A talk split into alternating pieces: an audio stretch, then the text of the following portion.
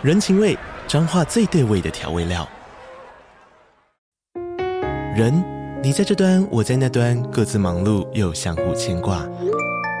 情，街角的吵杂声传递温暖与思念。味，是从每一个转角飘出的乡愁。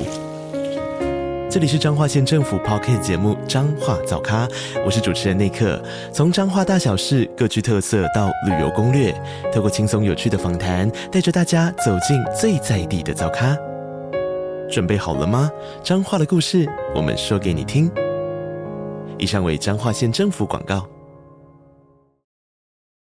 嗨，大家好，欢迎收听今天的尼尔喝牛奶，我是尼尔。啊、呃，今天没有我飞，因为。呃，并不是要解散，大家不要担心哦。就是最近那个，因为我们之前有说过他在找工作，就他之前离职，那他最近有得到一个新的工作，所以我们刚好这周录音的时间瞧不开，所以呃，为了不让大家等太久，这一周就会由我来独自主持。呃，今天你也喝牛奶，那本集的进行就会先回答一些大家的棉花糖的问题，然后再来介绍我最近看的作品，主要是以爵士为主。就是最近有一部动呃宣布动画化的作品是那个 Blue Giant 蓝色巨型，台湾是翻蓝色巨型。那它是一部讲爵士乐的漫画，但比较可惜的是台湾只代理到一半而已，就是它其实没有完整的代理它的集数。那希望明年它的动画化上的时候，可以趁着热潮把剩下的集数一次补完哦。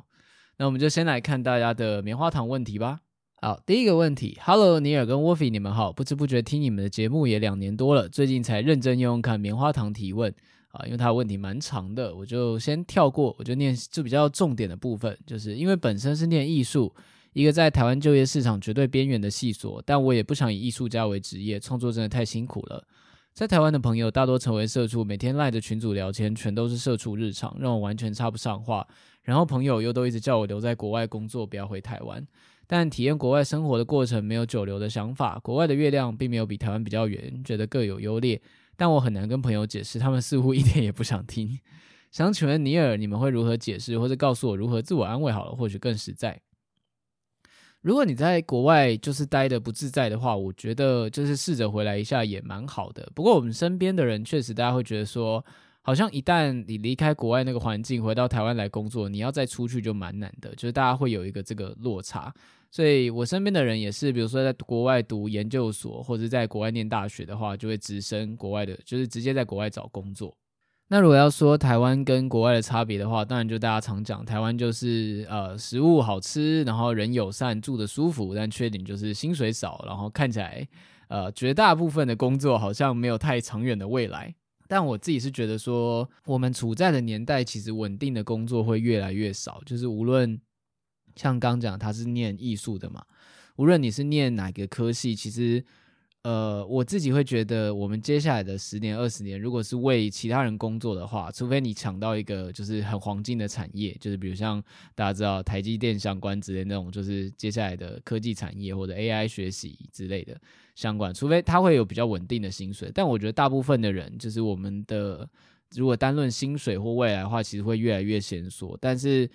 呃，取而代之的是自己可以去创造自己的价值，就是不只是为其他人打工而已。就像我们在做 Podcast，其实也算是一种自我实现，虽然我们做的非常的闲散。对，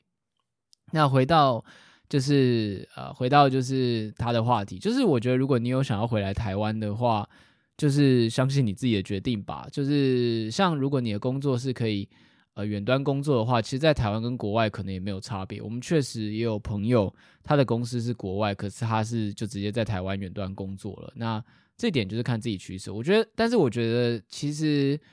呃，撇除掉一些大家会拿来很现实权衡的因素，比如说薪水啊之类，就是如果你觉得这个上班的状态在台湾会让你比较舒服的话，我觉得单纯就回来也没有什么关系。就你不用一定要取得别人的认同啦，就是你可以。呃，相信自己的决定就好。如果即使你回来台湾过得没有你想象中的好，或者你觉得这个决定好像是错误的，那也没关系。就是呃，至少这是你自己决定的事情，就是你之后再修正它就好，也不会说哦、呃，果然应该当初听他们话之类。我觉得没有这种事，因为不实际做做看，就是大家也不知道结果会怎么样。所以就希望你可以就是放轻松，就是你想要怎么去做决定，无论留在国外或者回来台湾，我觉得都可以。下一个问题，你好，我飞，你们好。我常常下班后都还想着工作上的事，有时候也不见得是在想工作内容怎么解，就一直想到等一下还要上班，明天还要上班。有时候也不见得是在想工作内容怎么解，就是在想着等一下还要上班，明天还要上班，上班要做什么。念到这里，我都觉得开始焦虑了起来。他说 他比较想要去想那些可爱的纸片人的事情，但是会不自觉去想到上班的事情。你好，我飞，有办法把上下班很明确的切割转换吗？嗯，我的状况跟你反过来，就是我反而是上班的时候都在想下班的事情，因为对我来讲，上班就是一个赚钱糊口的一个手段，这样子，所以我自己是觉得我个人的事业，比如说以 podcast 或做直播这些，才是我真正快乐的事情，所以我常常上班的时候。如果可以的话，我都用一个自动导导航。如果可以的话，我都用一个自动导航的状态在进行的。当然，有时候必须，比如说要开会啊，或者是一些比较急的事情需要认真一把。但大体上来说，我通常是以我下班的生活为主的。但呃，对一些人来说，应该会觉得我生活太过高强度，就是白天上班，然后晚上要录 podcast 或者要开直播，其他人应该会觉得蛮累的。实际上也是蛮累，但我会觉得。对我而言，开直播或者是像做 podcast，其实不是一个上班，而是我的一个算兴趣吧。对，所以要说能不能明确切割转换，我是觉得我没有办法，但是我是以下班之后的事情为主，就不是以上班为主了。下一个问题，想问尼尔和 Wolfie 会设定眼睛休息时间吗？我六日整天用电脑做作业，休息又是看电影漫画，几乎整天都在看荧幕。星期一上课都很疲劳，甚至六日也累到秒睡。嗯，但我觉得这个好像单纯就只能减少看荧幕的时间，不然我们蛮常会陷入一个，就是我们看着电脑这个中型荧幕，然后我们休息的时候就觉得划手机，我们看小荧幕跟大荧幕来舒缓我们看中型荧幕的疲劳，但实际上都是一直在用眼睛。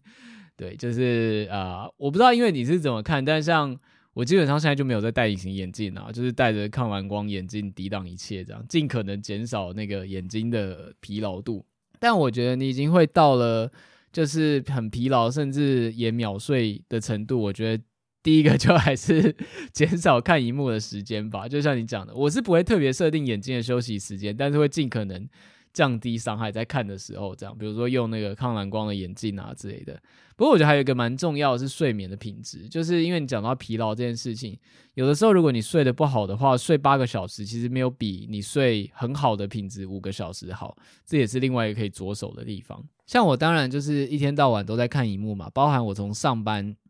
进公司，每天就要固定看八个小时，然后再加上直播，然后这样玩游戏，我自己的看漫画什么也都是用电子荧幕。但我自己说实在，其实很少会痛到就是眼睛睁不开或极度的畏光。但我唯一能做的就是在休息的时候尽可能提高它的品质，比如像。我家的那个窗帘完全是遮光，就是完全是黑色，然后把光整个挡起来。就是我睡觉的时候，房间一定要极黑，它黑到就是甚至早上白天外面出太阳，房间如果那个窗帘拉下来，就全部都还是黑的，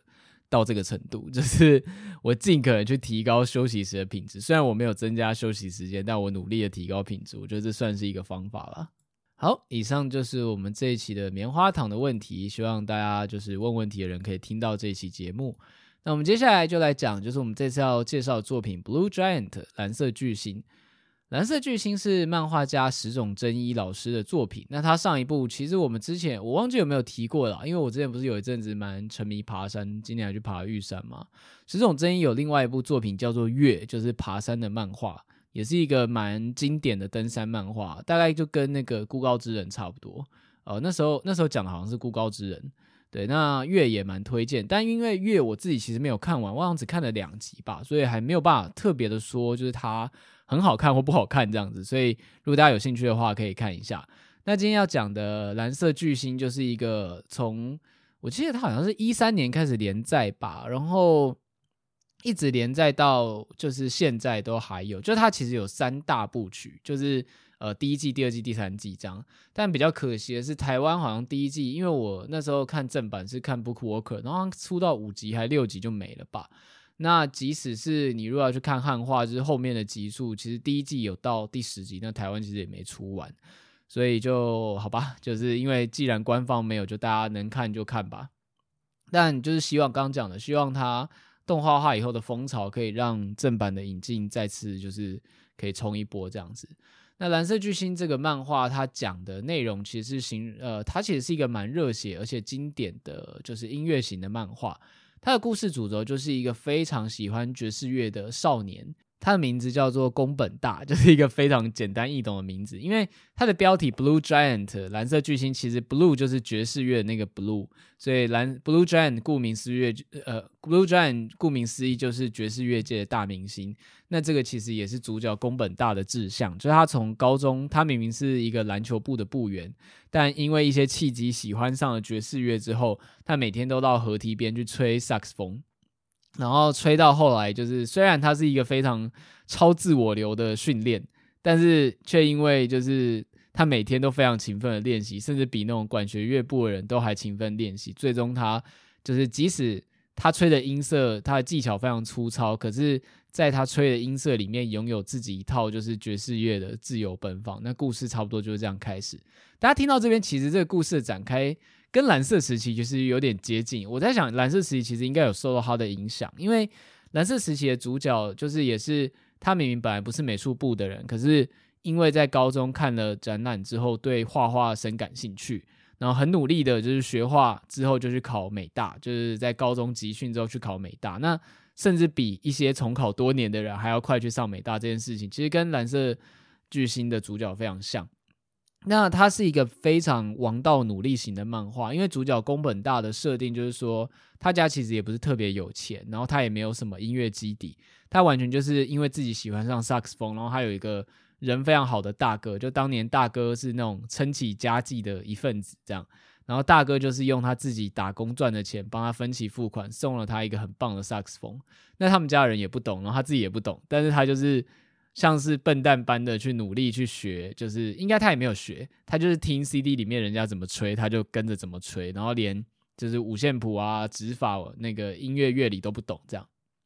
但你可以说，正是因为这样子很笨蛋般的努力精神，就是他比一开始就从一些小技巧或是正规管道人来说，他更努力的去感受音乐里面的自由度，因为他完全是用自己的身体去记住音乐的。那这也是蛮多这种努力型漫画的主角，如果他不是特别有天赋的话，他们成长的故事。刚会说很像蓝色时期，也是因为虽然主角乍看之下蛮有天赋，可是他所付出的努力也是异于常人的。那它里面其实也会随着漫画之后登场，也会登场一些就是本来从小就学钢琴啊或学音乐的人，然后他们在看到主角身上的才华的时候，呃，无论是嫉妒也好，或者是自我反省也好，就是很多时候。我们自己在该怎么讲？就是我自己之前好像也讲过，就是在设计或者在美术的领域，你会发现很长成功的人都不是当初最有资源或者是最呃最有那个才华的人，都是那种就是默默的努力型的人。因为这样子的人，就他很习惯接受失败，那反而是有点太聪明的人，因为太多小聪明了，所以。反而在失面对失败的时候，会就是想办法逃避，或想要用一些小聪明的技巧跨过它。我觉得其实，在一般的职业没什么问题，就是大部分的职业其实只要你能过，其实就好。但如果你是真心追求卓越，然后追求顶尖的人的话，中间的苦功还是必不可少的。那回到这部漫画，为什么想要推荐它？主要是因为在画技方面，它是非常优秀的。这部漫画《Blue Giant》也被大家誉为说。就像是一部可以听到声音的漫画，因为漫画来画爵士乐本身其实就是一个蛮大胆的事情。原因是因为就是漫画就是静态无声的嘛。那当然我们也看过很多跟音乐有关的漫画，比如像我们等下可能稍微提一下那个板道上的阿波罗也是爵士乐，然后像以前非常非常有名改编成日剧的《交响情人梦》，然后像是《情之声》，就这些漫画其实蛮常会着重在人际关系方面，因为毕竟音乐要表现出来实在是蛮困难的。但那个 Blue Giant 用了非常非常大量，就是线条啊，或者是融合了强烈的效果线的分镜，去强调爵士乐的爆发力。尤其是主角在吹奏练习的时候，有的时候甚至一整话里面都没有一句对话，就是完全是用分镜跟人物的表情，还有整个氛围，就是我觉得他非常会。融合整个画面的氛围，像是因为主角常在河滨或者一个人的地方练习嘛。这本漫画有一个很经典一幕，就是主角站在一个路灯下，然后吹奏爵士乐，呃，吹奏萨克斯风，就是看起来非常的寂寞，但是又非常的有张力。呃，我记得动画化的海报应该也是这个路线吧。这个这种就是，呃，无论哪一幕都可以抠下来当成房间海报的非常有张力的分镜，在这部漫画里面非常常见，所以。即使你不知道他在吹奏什么曲子，就是你可以去感受它的力量，然后去想象那个曲子的旋律。尤其是当你自己有在听爵士乐的话，如果你知道那个曲目的话，那个曲子就会在你脑海中响起来，这样。而且这部漫画，因为它是一个非常就是爵士迷非常喜欢的漫画，虽然它的销量一直都没有到爆炸，可是也非常的稳定。所以其实，在它连载的期间，他们也有办了那种 live 演奏会。那你如果去 Spotify 上面找的话，其实也有 Blue Giant 的漫画的歌单。所以我其实蛮推荐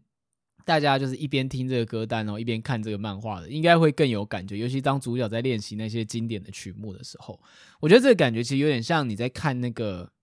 村上春树的小说，大家知道说村上春树也非常的喜欢爵士乐嘛。那村上小说的另外一个特色就是他用，呃，他会引用非常多的爵士乐，而且他是会直接把曲目写出来给你，就说哦，现在放的某某某的某某某曲子这样，甚至是哪一个人演奏的这个曲子真的太棒了。那村上小说的特色另一个就是他会用超级超级多琐碎的描述，去想尽办法烘托那个气氛，所以即使你完全不懂那个曲目，他也可以用文字让你感受到。我觉得这部漫画其实跟村上小说有在营造氛围上有类似的感觉，即使你不知道那个曲目，就是那个分镜上面所呈现的，比如说周遭的人感受到的音波的震撼，或者主角的用力的表情，无论是吹奏时的汗水，或是那种声音震荡啊、按压乐器的那种细节的分镜，它都画得非常的扎实，那真的可以让你感受到音乐的力量，所以蛮推荐大家。如果你看第一次的时候是比较快的看，我觉得不用听音乐没关系。但如果假设你看完之后很喜欢，我会建议说你可以去找他歌单来，就是搭着一起那个听一次。那因为我自己看的部分，其实就只到主角到东京去的故事。因为我刚刚有讲了嘛，它有三部曲。那由于正版的平台，其实以台湾来说，它根本没有出完，就连第一部曲都没有出完，所以我努力就是看完第一部，那后面的我就还没有看。但我觉得其实光第一部就已经蛮好看，就已经蛮值得来介绍它了。我觉得它蛮好的一点是说，虽然它是努力型的漫画，但它并没有说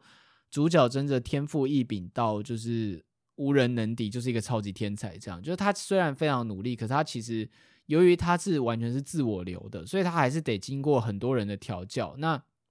当然，你知道这种漫画就会出现一些像是。导师型的角色啊，或者从小就学钢琴那种天才型的角色，去激发主角的潜能。那我觉得在这方面，呃，都营造的蛮好。就你不会觉得，尤其是当你看到那么多主角努力的过程，你不会觉得他的天赋异禀让人生厌。你知道有些漫画会让人觉得说，啊，主角反正他就是被设定成一个天才，那。我这边看了，其实根本最终他还是一个天才嘛，努力就是因为是努力成天才才有用。但我觉得这部不会，你会感动到觉得说，主角身为一个没有音乐底子的人，他是多么的，就是单纯的热爱音乐，尤其是由，因为他并不是音乐科班出身的人。那大家，尤其像是设计、美术或音乐科班，大家都会觉得会有一种骄傲的印象，或者对自己有一种自视比较高的印象。但主角对大部分人都是一视同仁，尤其。即使他的技巧越来越出神入化，就是他吹的越来越的好，甚至开始崭露头角，他都没有忘记就是当初那个喜欢上音乐的心情。因为比起主轴故事，我非常喜欢作者去营造的一些非常非常小的支线，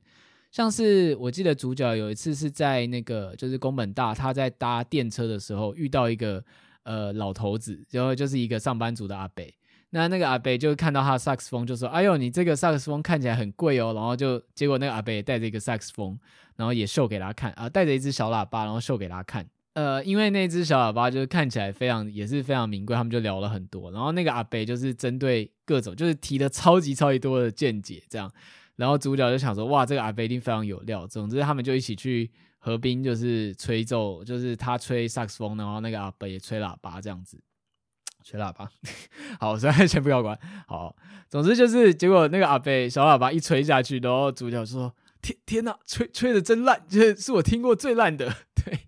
就是他讲了一大口就是音乐道理，说他多努力练习，结果最终他吹的超烂。可是主角并没有因为这样批评他，他说：“但是这个他吹奏的小喇叭是我近期听到最真诚、最最有活力的。”对，就是他其实因为他本来就不是音乐科班出身的，所以。他可以去同理，就是一开始初学者那种非常挫折，或是完全并不想要管外界的眼光，只想要尽情吹奏的这种感觉。那像另外一个登场的角色，也是在第一部故事的后半非常重要的角色，叫做泽边雪琪吧？我不知道念是不是念雪琪，应该叫我们就叫他雪琪好了。就他跟主角的人生完全是呃相反的，就是他是从那种四岁小时候就开始学习钢琴，然后就是学古典钢琴出身，然后对爵士乐非常有就是有自己的一套看法。那后来他就在一次演奏中听到主角的就是萨克斯风，然后才决定跟他组队。那你在前期可能会觉得雪琪就是一种那种那个天才型的人，就是看起来很帅啊，很受女孩子欢迎。但我非常非常喜欢作者为他营造的反差，就是在主角第一次见到他的时候，雪琪是在一个很像那个 bar 的感觉，就是就是周围还围绕着很多女生、很多粉丝这样子，但是。后来你就会发现，其实雪琪为了这个爵士乐的梦想，他非常的认真，甚至他跟主角宫本大一样，在东京过着非常贫穷的打工生活。就他还要去工地搬砖啊，然后去指挥交通什么，就他还是要去打一些杂工。然后他住的地方也是非常的简陋，就是唯一重要的就是他的钢琴这样。那其他地方生活其实都非常的简陋。我觉得很喜欢这个反差感，因为。这在某种程度上会消掉读者对于这个角色的反感，因为你就想一些那种音乐漫画的好对手，真的就是贵族世家子弟，然后就完全就是你刚刚你可以想象，就是吃好住好那种设定，就会让人那个同理心感非常的低。但雪琪这个角色，在他的生活被揭露之后，你会发现，即使是像他一样从小受到训练或是非常有才华的人。他其实仍然跟主角一样，就是同样的努力，甚至他会因为主角是高中自学，然后结果却就是却能够展露他所没有的才华这件事情而感到嫉妒或者悔恨。我觉得这个角色的心境刻画非常非常的写实，而且我觉得在现实中非常残酷的一点就是说，比如说像我小时候也是念美术班的，然后像我妈现在在学画画，就已经她已经去社区大学学了八九年，那一开始其实。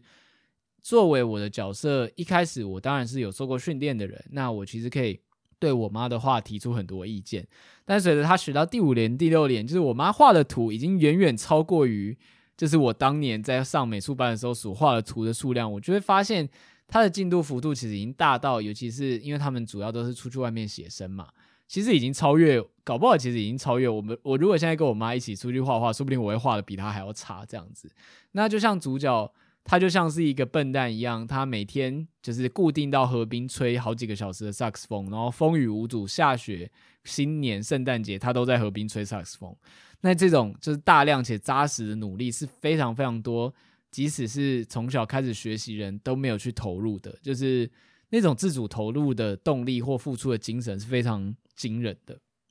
那我很喜欢这两个角色的对比，而且中间有一段插曲是说。呃，主角就是雪琪，然后他们其实还有一个，呃，也是主角的室友，他比 主角更晚出道，他是打鼓的，就是打爵士鼓的，他完全就是只是单纯，他以前是踢足球，他只是单纯是跟主角在东京是室友，结果就被拉过来加入他们的那个爵士的那个团队，所以他非常的痛苦，因为他完全就是超级无敌初学者，然后很努力的在打鼓，那这个三人团队。呃，总之，他们以各自的方式在努力之后，就开始崭露头角。那中间有段插曲是说，那中间有一段插曲是说，他们想要到一个非常大的那个爵士场地，忘记是叫 The Blue 吧，还是什么，就是反正就是一个非常重要的日本一个非常重要的表演场地表演。然后雪琪就是刚刚讲那个天才钢琴手，就是他写信给那个场地的负责人，然后希望他们可以来听他们演出。然后那个场地的负责人也确实来了。那结果。就是听完他们演出之后，雪琪就跟那个负责人，他就因为他其实是瞒着另外两个人偷偷邀他来的，他想要就是有点像是说他才是他们秘密的经纪人这样子。那雪琪就跟那个人见面，然后他就问他说，觉得我们的爵士乐怎么样？那个 The Blue 的场地负责人就跟雪琪在讲的时候，他先讲另外两个人，就说呃，鼓手就是我刚刚讲被主角宫本大拉进来的叫玉田，就他就说鼓手是个新鲜人，虽然打的不怎么样。但是他在最低限度上支撑演奏，而且可以感受到他非常尽情的去敲，去享受音乐，真是一个就是看他打鼓是让人觉得很开心的事情。对，那雪琪就想说，yes，居然连玉田的评价都这么高，他就问其他人，那接下来就评价主角宫本大。那一如既往，大家都觉得宫本大的就是萨克斯风拥有非常，就是拥有非常独特的灵魂，然后他很期待他未来的发展。然后雪琪就想说，稳了稳了，就是我们的其他团队的成员都这么好，然后最后他就问说：“哎，那你觉得我钢琴怎么样？”结果他居然得到了评价，对方居然说。我觉得你弹的钢琴真是令人生厌，就是你就不断的卖弄各种就是灵活的小技巧，然后各种充满了瞧不起人的态度，只是在炫技，完全没有爵士该有的灵魂这样。然后就是整个被讲的超级难听，然后雪琪就想说完了，就是，但是好，重点来了，这一段非常的重要，就是雪琪被讲到这么难听，其实是他这个角色一个非常重要的成长门槛，因为在此之前。他都是一直有一个很有余裕留一手，甚至有点他像这个团队的队长的感觉，像是他会作曲啊，然后他会指导其他人要跟上拍子啊之类，就是他一直是处在一个很有优越感，觉得我，而且大家也会读者也会觉得说，哦，他应该是他们领导人，因为他就是满嘴梦想，觉得说我们要改变这整个爵士业界，但是他的这层小聪明或年轻人傲气被戳破之后。呃，对方其实讲出了他心底最深的恐惧，就是他其实并不他并不如他想象的那么自由，就他的音乐其实并没有那么的爵士的自由感，他其实只是因为他从小就是一个受训科班出来的人，所以他拥有是非常多小技巧，可是却过度炫技而没有一个自由的灵魂这样子，甚至说他因为他太在意其他人的看法，他没办法逼自己突破极限，这是该怎么讲？就是。过度聪明的人很常会有一种包袱。我对于雪琪这个角色有非常深的认同感的原因在于说，我不是说我自己非常的厉害，但我很懂那种很有小聪明的人又很怕自尊受挫的感觉。因为我觉得我自己应该也属于这种人，就是我们像我，我不知道以前有没有讲过，像我自己的话，学各种东西其实都学得非常快，而且可能一两个就是可能比别人短的时间，就因为一些小聪明的关系。可以就是做出勉强拿得上台面的成果，比如说今天你叫我上去办一个演讲，我可以就是呃马上就上去讲。但是最终我们其实都还是得，你要成为一个，你要跨过那个小聪明到真正卓越的坎，你是要真的付出努力。但绝大多数我觉得像我们这样子人都会在这个阶段就放弃，原因是因为我们太讨厌吃苦头，或者太讨厌受挫这件事情，因为。你会一直觉得自己很想要一直处在那个相对有余裕，就是就是人家讲的，就是对比主角这样子热血性格，就会觉得过度努力这件事情好像很让人窒息，或是太热血了，觉得啊，又不是年轻人，又不是青少年，就是现在还这么热血，太太夸张了吧？就是有一种好像努力是一件很丢脸的事情的感觉。我不知道大家懂不懂这个纠结。虽然我们的很多少年漫画都在告诉我们努力的价值，或是努力是非常耀眼这件事，但在成为大人的过程中，尤其是台湾人吧，就是当你全心全意去做一件事情的时候，你很常会被其他人当成怪胎。比如说，别人邀你去打球，邀你去打游戏，然后你就说：“哦，我现在要做我自己的事情，我要去画画。”你会很害怕他人的眼光，所以最终，我想一下该怎么举例，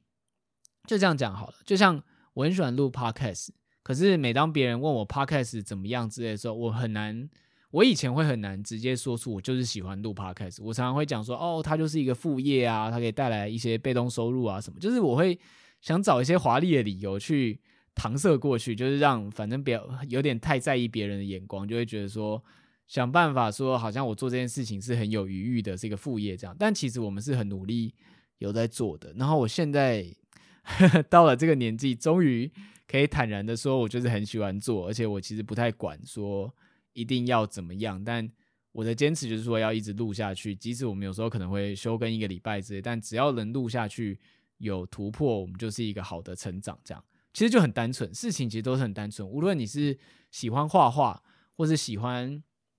喜欢音乐，就比如说你现在四十岁，你完全没有碰过吉他，你突然之间听的歌很感动，一股冲动你去买了吉他开始学，在其他人眼中，一定会有人觉得说。哎呀，你就是三分钟热度啊啊，就是啊，都四十岁了，学这个就是你也没有办法像年轻人那样。但就是像刚刚讲的，很多时候我们都忽略了说，你就想嘛，假设有一个歌手，他从小时候好四岁开始弹钢琴，好，他弹二十年，弹到二十四岁，那其实也就是二十年的时间。那假设你今天三十岁，你才开始学钢琴，你弹二十年到五十岁，你还没有到真的老到弹不动啊，就你其实还是可以付出一样的时间，而且。无论是年纪或经验，其他领域的经验，或者是一些就是你过去累积的东西，其实不一定不一定就完全无关。你的经验其实是可以帮助你在学习新的事情，但唯一的条件就是你必须付出等值的努力。所以在蓝色巨星里面，其实也很常有画面，就是我很喜欢的另外一幕是那个应该是。诶，是谁啊？忘记哪一个角色了，是雪琪还是那个鼓手玉田？总之，他在去乐器行的时候，就看到一个上班族爸爸。诶，还是是主角宫本大忘记了。总之就是他们看到一个上班族爸爸，就是就是很兴奋的那幕。那个分镜甚至完全没有对话，就是完全用表情来呈现。就是那个爸爸很兴奋的在乐器行买了，忘记是萨克斯风还是小号吧。就出店门就被发现，就是被老婆发现，然后被臭骂一顿，然后中间就是画他们在说服的过程，最后就是一家三口又很开心的拿着那个乐器走了，就是对比主角们在就是爵士乐上的努力，他们当然很努力，但这部漫画好看之处就是它描绘了非常多围绕着主角的大人，那些在爵士乐上面的前辈，虽然他们没有，他们可能没有获得什么大成功，可是他们。受到主角群的鼓舞去做的改变，比如说第一个这样的角色就是主角的师傅，叫做油井吧。那他原本看起来像是一个很爱喝酒邋遢的大叔，但大家都知道这个师傅一定是大有来头。这样，就主角还待在仙台，还没有去东京的时候，是由油井老师来训练他的。那后来故事就会揭露说，油井其实是当初他其实也怀抱着就是爵士乐的梦想，而且是真的也是吹萨克斯风的，就是。他非常的努力，甚至去到国外留学，想要成为 Blue Giant，就所谓蓝色巨星，但他最终失败了。而且他就是说，呃，这种才华这种东西，或者这种一瞬的光辉，如果没有好好打磨的话，最终他就会枯萎。他就是他的比喻是说，他觉得他自己身上有某种像是呃爵士或者是音乐可能性的新芽，就是所谓植物的那个嫩芽，但即使他很努力的培育，努力的练习。他最终都没有开花结果，所以他回国之后，他也没有成为爵士巨星，他就变成一个呃接案的广告作曲家，然后教教大家，就是教教音乐这样子。可是他在主角宫本大身上看到，他就跟大，就是跟主角跟大说，呃，你不一样，你一开始就已经开花结果了，就是虽然只有很小的瞬间，可是。他已经在他身上看到这个开花的感觉了，所以他才想要把他培育。他甚至不收他的学费。然后他们有个约定，就是说十年之后你成功之后，就是要送我一台法拉利这样子。哎，不对，是老哎保时捷，送我一台保时捷这样。那除了呃他的师傅油井之外，后面他们也会遇到很多就是在玩爵士乐的大人，有些是比如说混了十年都没有办法混得很好的，只是糊一口饭吃的音乐人。然后也有那种已经小有名气，在日本有固定的粉丝，但程度就到中高阶，就这样子的乐团。然后一开始这种乐团当然也是很瞧不起主角一行人，觉得他们既年轻，然后在那边讲各种梦想。但看了他们的演出之后，也被鼓舞到，而开始重新怀抱对于爵士乐的热情。而且很重要一点就是说，爵士乐一直给人一种好像很高冷、很难以亲近的形象。这跟爵士乐本来精神其实。蛮背道而驰的，因为大家都知道爵士乐其实应该是发基于就是非裔的文化，然后它讲究的就是自由解放这样子的精神。但是不知道为什么到后来爵士乐会给人一种好像是中产阶级以上专属的，就是你知道会放在一个大家穿着西装笔挺，然后放在一个那个就是在一个唱机上面放唱片这样子听的一种高中产阶级以上的享受，但。这件这件事情本身的精神很不爵士吧？对，但呃，我自己其实没有很熟爵士乐啦，但我自己喜欢听的也是日本一些新的，像以前不知道以前有没有讲过，像我很喜欢那个 Soy and Pimp Session，就是他们的爵士是比较就是活泼灵活，而且比较有攻击性的。我觉得我比较喜欢这种流畅的爵士乐。那甚至你可以说，你其实。不一定要去卖弄说哦，我就是喜欢什么流派，你可以单纯就觉得哦，这就是 jazz，就是我就喜欢这个，其实就可以了。我觉得这整部漫画有一个非常重要概念就是这样，就是你不用一定要去定调说你喜欢的是什么爵士或者什么样才叫爵士，只要那个乐器的编组跟大家是自由自在在演奏，它就可以算是爵士的一种。那也是主角群们想要去改变爵士乐界的一个很重要的契机。我觉得这部漫画会在日本很红，也是因为它其实反映了现实的状况。因为确实经历过一波，就是爵士乐被视为一种精英品味，然后觉得很难懂。但这个问题就是，呃，这个问题导致就是说爵士乐很难卖，因为只卖给小众，小众觉得说哇，我们真是太有品味，然后开始排外，最终这音乐就没人听了，因为就是连消费者都支持不起的话，就没办法了。那这部漫画其实在精神上也想要打破这样子的现状。那讲了这么多，总之我是蛮推荐大家去看一下。然后 BookWalker 上现在我记得应该有一到五集的正版嘛。当然，因为没有正式的代理，所以我觉得你如果想要继续看汉化，直接看下去，我觉得也是 OK 啦。对，因为没办法，就是没有正式代理嘛。那另外一个也可以顺便推荐一下，就是板道上的阿波罗。板道上的阿波罗的故事进展，它其实我记得它原著应该算少女漫画吧，所以它其实是。有一个恋爱关系在里面，就是主角薰跟那个千太郎，一个是钢琴，然后一个是打鼓。那当然就是那个设定就是非常的反差萌，一个是那种呃贵族世家的，哎，也不能说贵族世家，总之就是一个少爷型的角色，然后另外一个就非常的野性。总之这个 CP 就是非常的萌。那虽然中间有女主角，但是我觉得大家 看这一部其实应该主要萌的都是主角两人的 CP 这样。那他的故事。是比较偏向校园型，就是他们一起在那个地下室玩爵士，然后比较多的部分也着重在感情线，当然还是有在讲对于音乐努力的部分。不过他相较于 Blue Giant 那么强烈的想说，我有一个要成为爵士大明星的梦想。呃，板道上的阿波阿波罗其实他的看点其实在于主角群之间的互动。板道上的阿波罗由于他已经动画化了，然后动画制作是大家现在都已经非常有名的 MAPPA 对。然后音乐是由音乐就是菅野洋子来负责，然后重点是导演是就是以音乐性著称的渡边信一郎。如果他大家不知道他是谁的话，他的代表作有那个 Cowboy Bebop，跟如果之前比较近的是 Carol and Tuesday，主要都是围绕在音乐上面的作品。那板道上的阿波罗的动画里面的音乐也是一直被后来所称赞的，就是无论是就是里面动画在播映的时候所直接。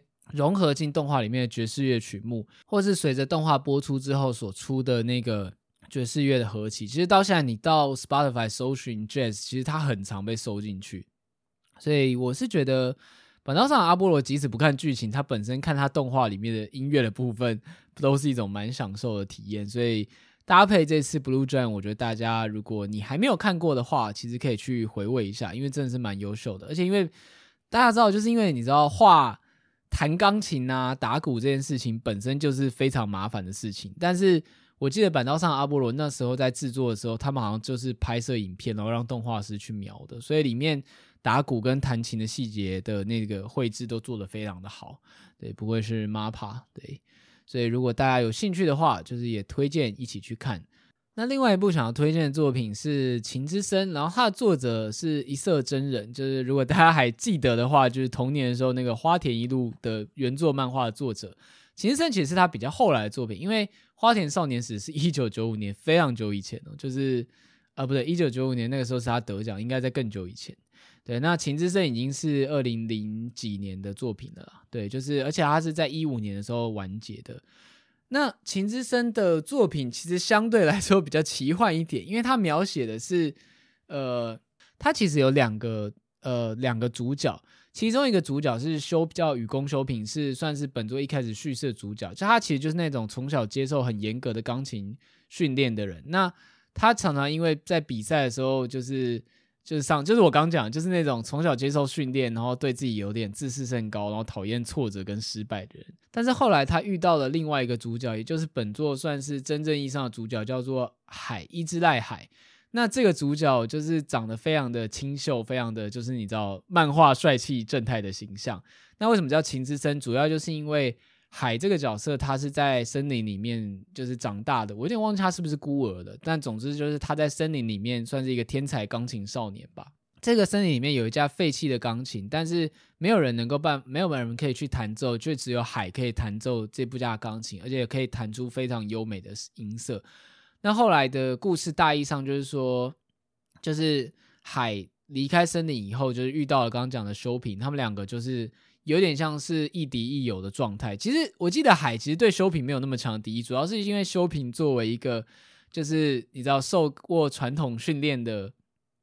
受过传统训练的人来讲，说海的存在对他来说其实非常的挫败，因为他就是一个乖乖牌，然后弹着非常规矩的钢琴，但是海就是像是浑然天成的天才一样，就弹着非常优美自由的曲调，然后大家都会被他所弹的那种感觉吸引。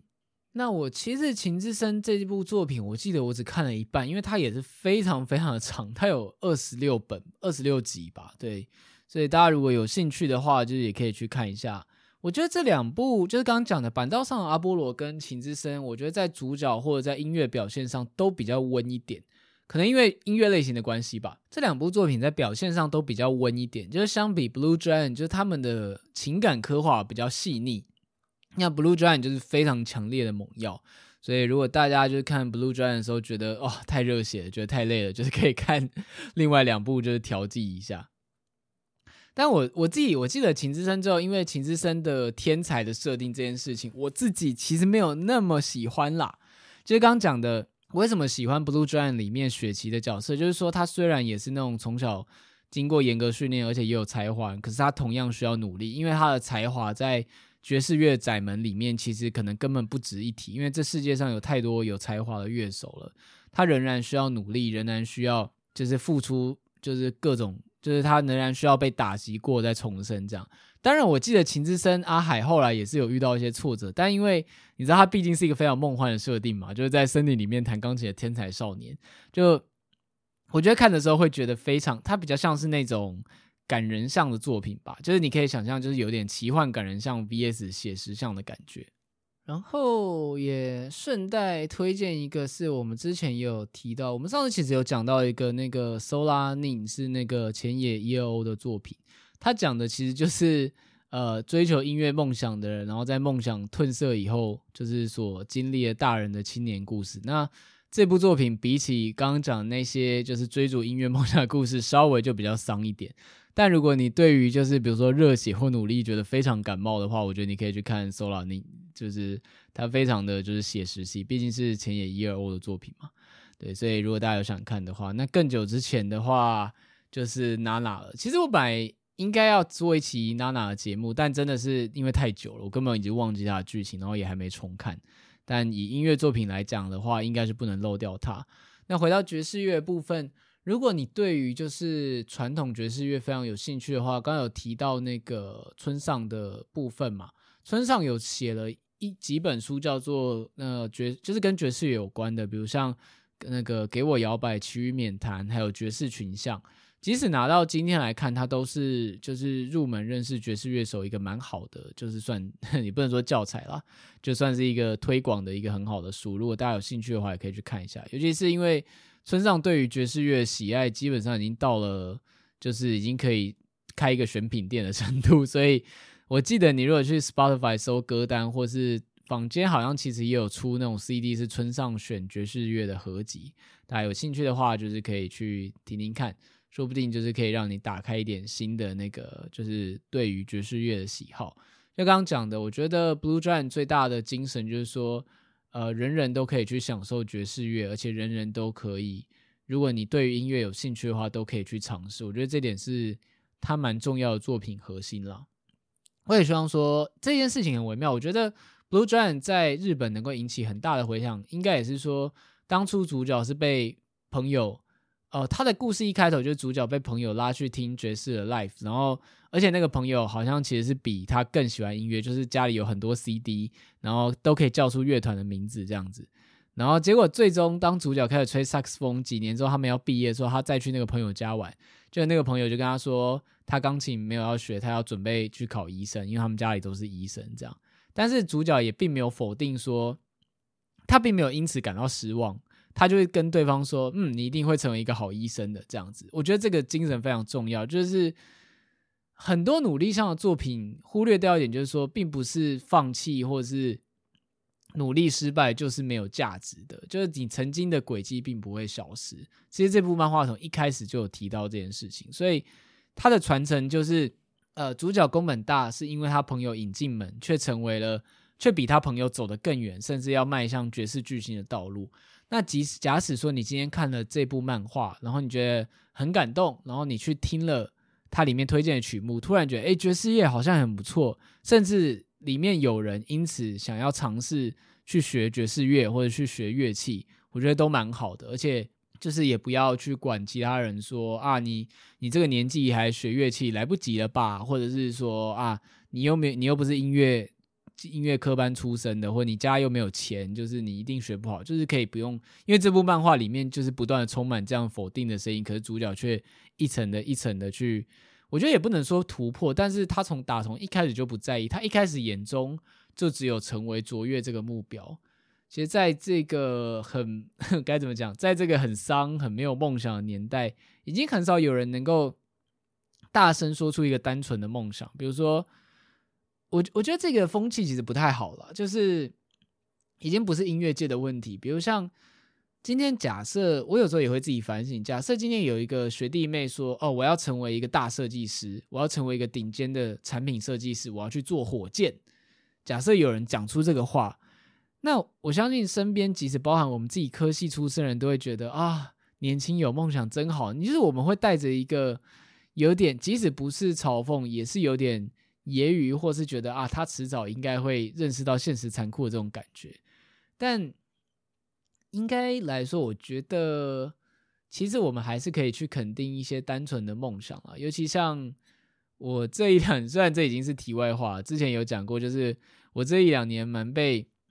那个蛮看 V 的时候，蛮被鼓舞到，就是说他们从那个小小的直播组，可能只有十几二十人看，变成现在同阶一万人、两万人，然后订阅一两百万人，那个过程非常的励志。就是我会觉得，在这年代还是可以去相信一些单纯的梦想或信念之类的东西，但由于时代的关系，我觉得这类型的作品越来越少，而且这样的主角一操作不好，很容易被人讨厌，因为觉得啊。就是一个主角光环的空口说梦想的大作梦家这样，但我觉得，因为蓝色巨星的